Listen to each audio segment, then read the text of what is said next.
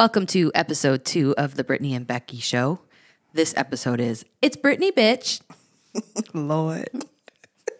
Today we're going to talk all about Brittany or Brittnae, and so you can get to know her a little bit better.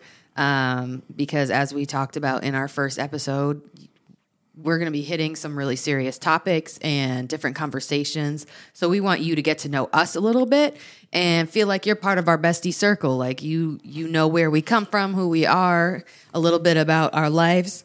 And let me just tell you, I have a feeling knowing her, you're going to get real personal today. The good, the bad, and the ugly. Yes, she does not hold back. Uh, so let's start like all the way back because I didn't know little little Nay. So um, tell us about your childhood. Like, who were some of the most important people in your life as a child? What were some of your fondest memories?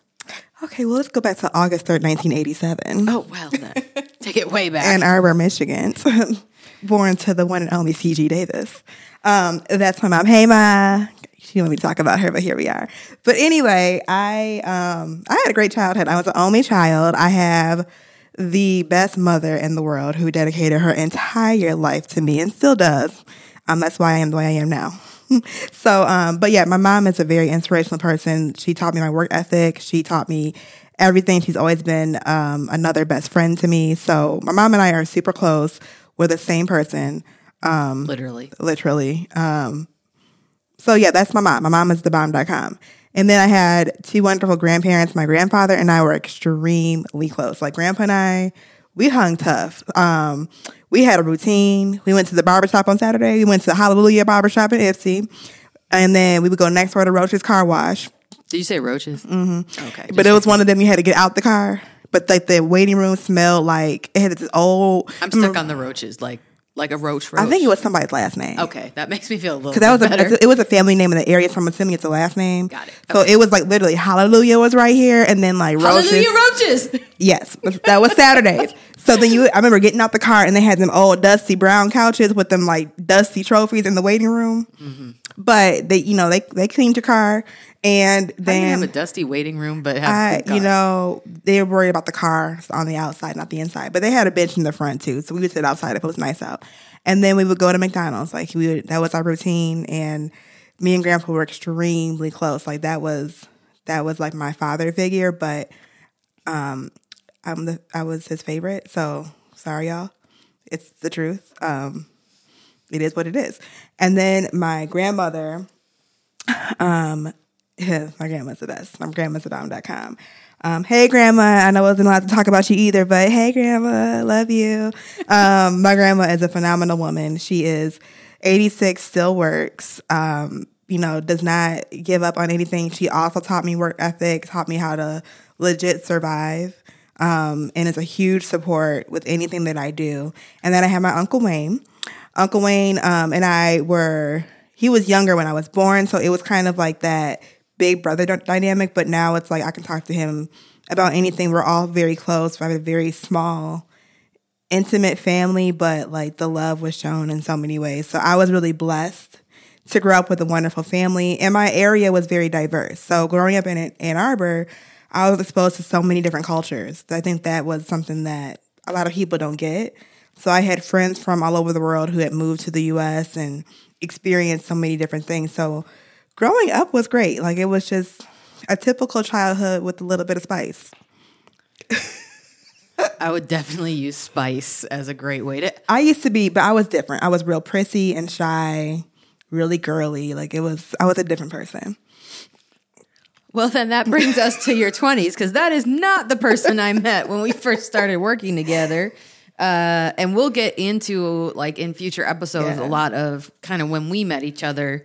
But um, yeah. Yeah. when I met you, we were working at the same restaurant. You were the hostess with the mostest. The mostest. Yeah. Uh, and um, confident, like I would not use shy as a word to describe you whatsoever. Um, and kind of from there, we spent a lot of time together in like the college days. Yeah. And then we had time apart because I moved away and you stayed in Ann Arbor. So What's something in that time that was really pivotal? You know, 20s is kind of an interesting time frame. You're an adult, but you're a young adult. You're out on your own, but you're getting into your career. So what's something pivotal or that you learned in your early 20s? Um, 20s was more about me just coming into myself. So I never went away for college. I always had a job. I had a job in high school. So it was kind of like my career. I always worked. So it was time for me to make a move. And with some influence from my bestie, I decided to actually move out of state. And um, I was working a job at the time and I had a good position, but it wasn't like lucrative. So I picked up a paper route and it was a driving paper out. And my mom would help me. We would get up at like 3 a.m. and go drive and then like get home at 6 and go to work. So in my 20s, I learned that I hate birds. This is why. so mom and I are driving through the hills of Ann Arbor in the middle of the night. And you know, when you're delivering papers, they have the mailbox, and then you put the paper in the little paper box that's like next to the mailbox. So we're going down the street. It's 4 a.m., pitch dark, fall, pretty leaves under the street lights, you know, the ambiance and the silence. I called this route Bambi and Friends because I had never seen so many deer and rabbits on this route. So we driving along, and you know, we would zigzag the street. So like, mom's in the passenger. There, you know, she rolled out her window, put the paper in the box, I go to the other side. So we we roll up to this mailbox, and mom puts a paper in the box. But then my mom's sitting there like moving her, flailing her arms, no noise, just flailing her arms. I'm like, Mom, what's up? What's up? I see a shadow. I said, wait a minute, what was that? My mom's like, I don't know, I don't know. I said, okay. Then I hear some flapping again, and I feel something on the top of my head. Oh, no. I had a hat on. It was a bird, y'all. So I hopped out the car and ran up this hill. Now, unfortunately, my mama couldn't get out the car because she was pinned, like the door was pinned between the car, like the mailbox and the curb. But I didn't put the car in park. So she rolling downhill, so she really couldn't get out the car. And I feel kind of bad because I straight up left my mama in the car. So she Did some- the bird get out at this point? no. Okay. So she threw the car in park. I'm up the hill. I couldn't see her no more. I mean, I'm just running at the like I'm up the hill. She's still down rolling downhill. And she got the car in park. So I calmed down, went back to the car. I'm like, Mom, like, are you what happened? What was that? We didn't know what it was at the time. Looked around, didn't see anything. Got back in the car. Here come that flapping. We both got out. Back up the hill I went. Left mama again, but she got out the car this time and the car wasn't rolling. So um come back and in the back window was this cute little white faced gray bird with little blue undercuts. It was a cute bird, but it was in my car. So we had to try to plot. We can't scream. It's 4 a.m. People sleep. Like you can't talk loud. So somehow the bird flew to the front, to the dash, took a poop on my dashboard. I'm still mad about that. Um, it was a Sunday too. I had to get to church on time. I remember that. Um, and then it flew out the car. And that was why I hate birds. I can't do birds. I remember going on a date later and I like we went to the zoo. And the little bird thing was free, you know, these walked through and I told him, like, you know, I don't really do birds. I flinch at a pigeon. And we walked through the first display. I was like, okay, cool, there's glass here. Like, I can look at these little birds, there's glass here. And the next one, the room was echoing. I was like, is it different? So I opened this door and I saw one of them like birds that walk with their heads, you know, walk across the path. the birds that walk with You know them birds that like walk where like their heads go first? No. Okay, well anyway, I have to find one. A turkey? No, it's small. Like little, it's not a, not a dodo bird, but like the little birds, and they just kind of like they don't. I don't think they actually fly. I think they just walk.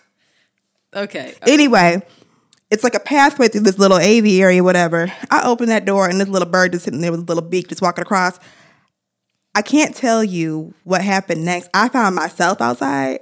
I don't know where he was. I don't know how many doors I went through. All I know is I was out of there. I think he surfaced himself up out of there like five minutes later. So no peacocks like at your wedding in the future. From a distance. it can be behind a net or something. I can do the animals behind barriers from afar, just not overhead, not in my face, not in my personal space. Like, you know, I'm gonna leave you alone in your habitat, but leave me alone in my habitat. You enter my car, you may die. Like it's just it's a, it's a respective space with the animals. But I just hate birds. I don't do birds. They make me flinch. I can't. How did you do college downtown Chicago where there are pigeons everywhere? we had a we had a really I look I had I don't know how I made it, but we we were about to fight with the pigeons. Oh Lord, I love that. That's what you remember from your twenties. That's my most pivotal time. my- One thing worth remembering in my twenties.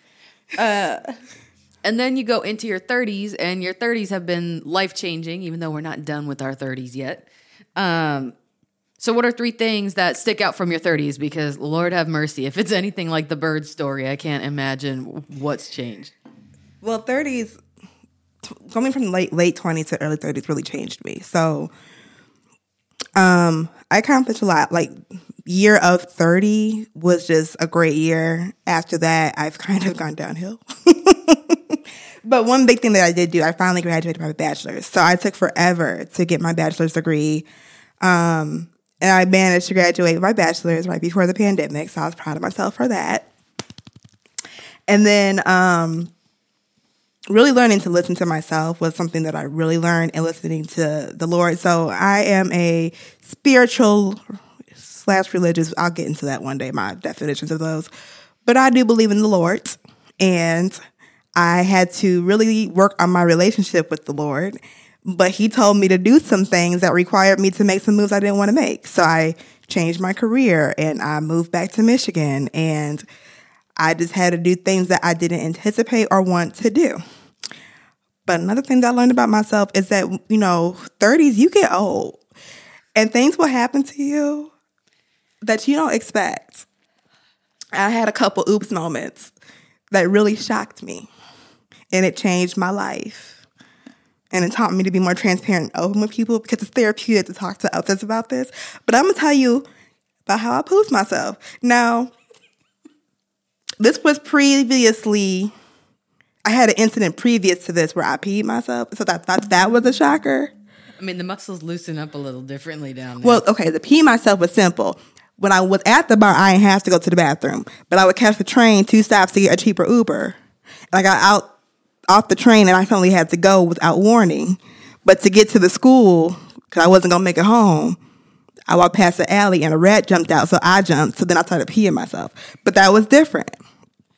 I think we need to get you in touch with a pelvic floor therapist. I do my Kegels. Okay, there is no reason for these problems. I don't understand.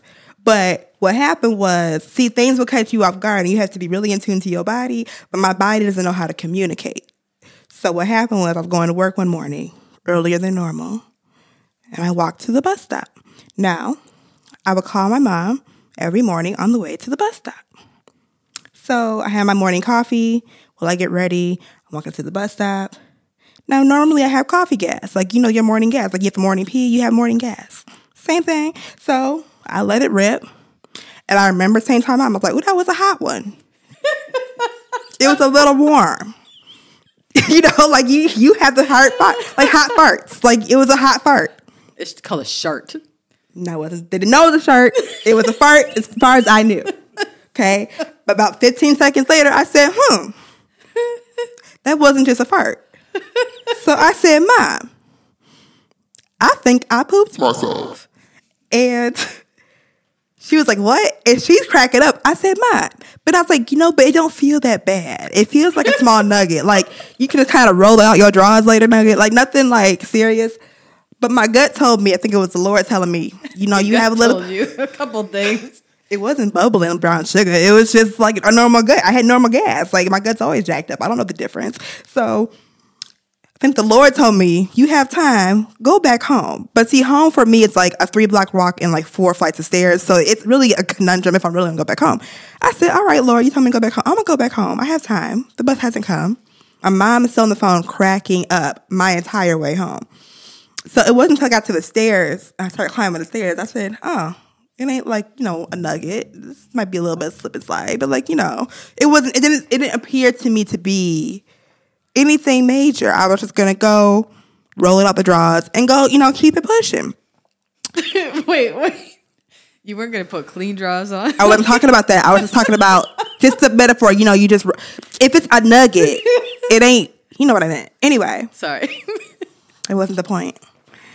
So I go in the bathroom, you know, and I had a flashback to when I babysat your child because when I rolled down my drawers, it was like the drawers of an infant. I said, Lord, it didn't feel like that, but shit was everywhere, you know? so I had to like literally roll off my leggings and roll off my drawers, not getting anywhere. This point, time's running out. I said, well, you know, let me just make sure that I'm clear to go. Just one little, one little squeeze, mass exodus. Everything in my system came out in one flow. I said, okay. So, you know, just turn that water on in the shower, call it a morning. So yeah, I really had a hard time with that. It's never happened to me before. And I knew I had a long drive ahead of me later in the day, so I was scared to eat. I was paranoid. I know what was gas for like a month. Um, but that really changed my life. It taught me a lot about my little, my little, my gut. Um, it's not always what you think it is. That's a lesson in life. It's not always what you think it is. But thank God you listened to your other gut and actually went home. Because can you imagine if you were on the bus when the rest of your, yourself had an exodus? Uh, yeah. Yeah, the Lord saved me that day. But yeah, so 30s uh, just taught me a lot of life lessons. I'll say that. I will say, I think in your 30s, you have become like way more open and just willing to share. I mean, how many people will talk about pooping themselves? Episode two.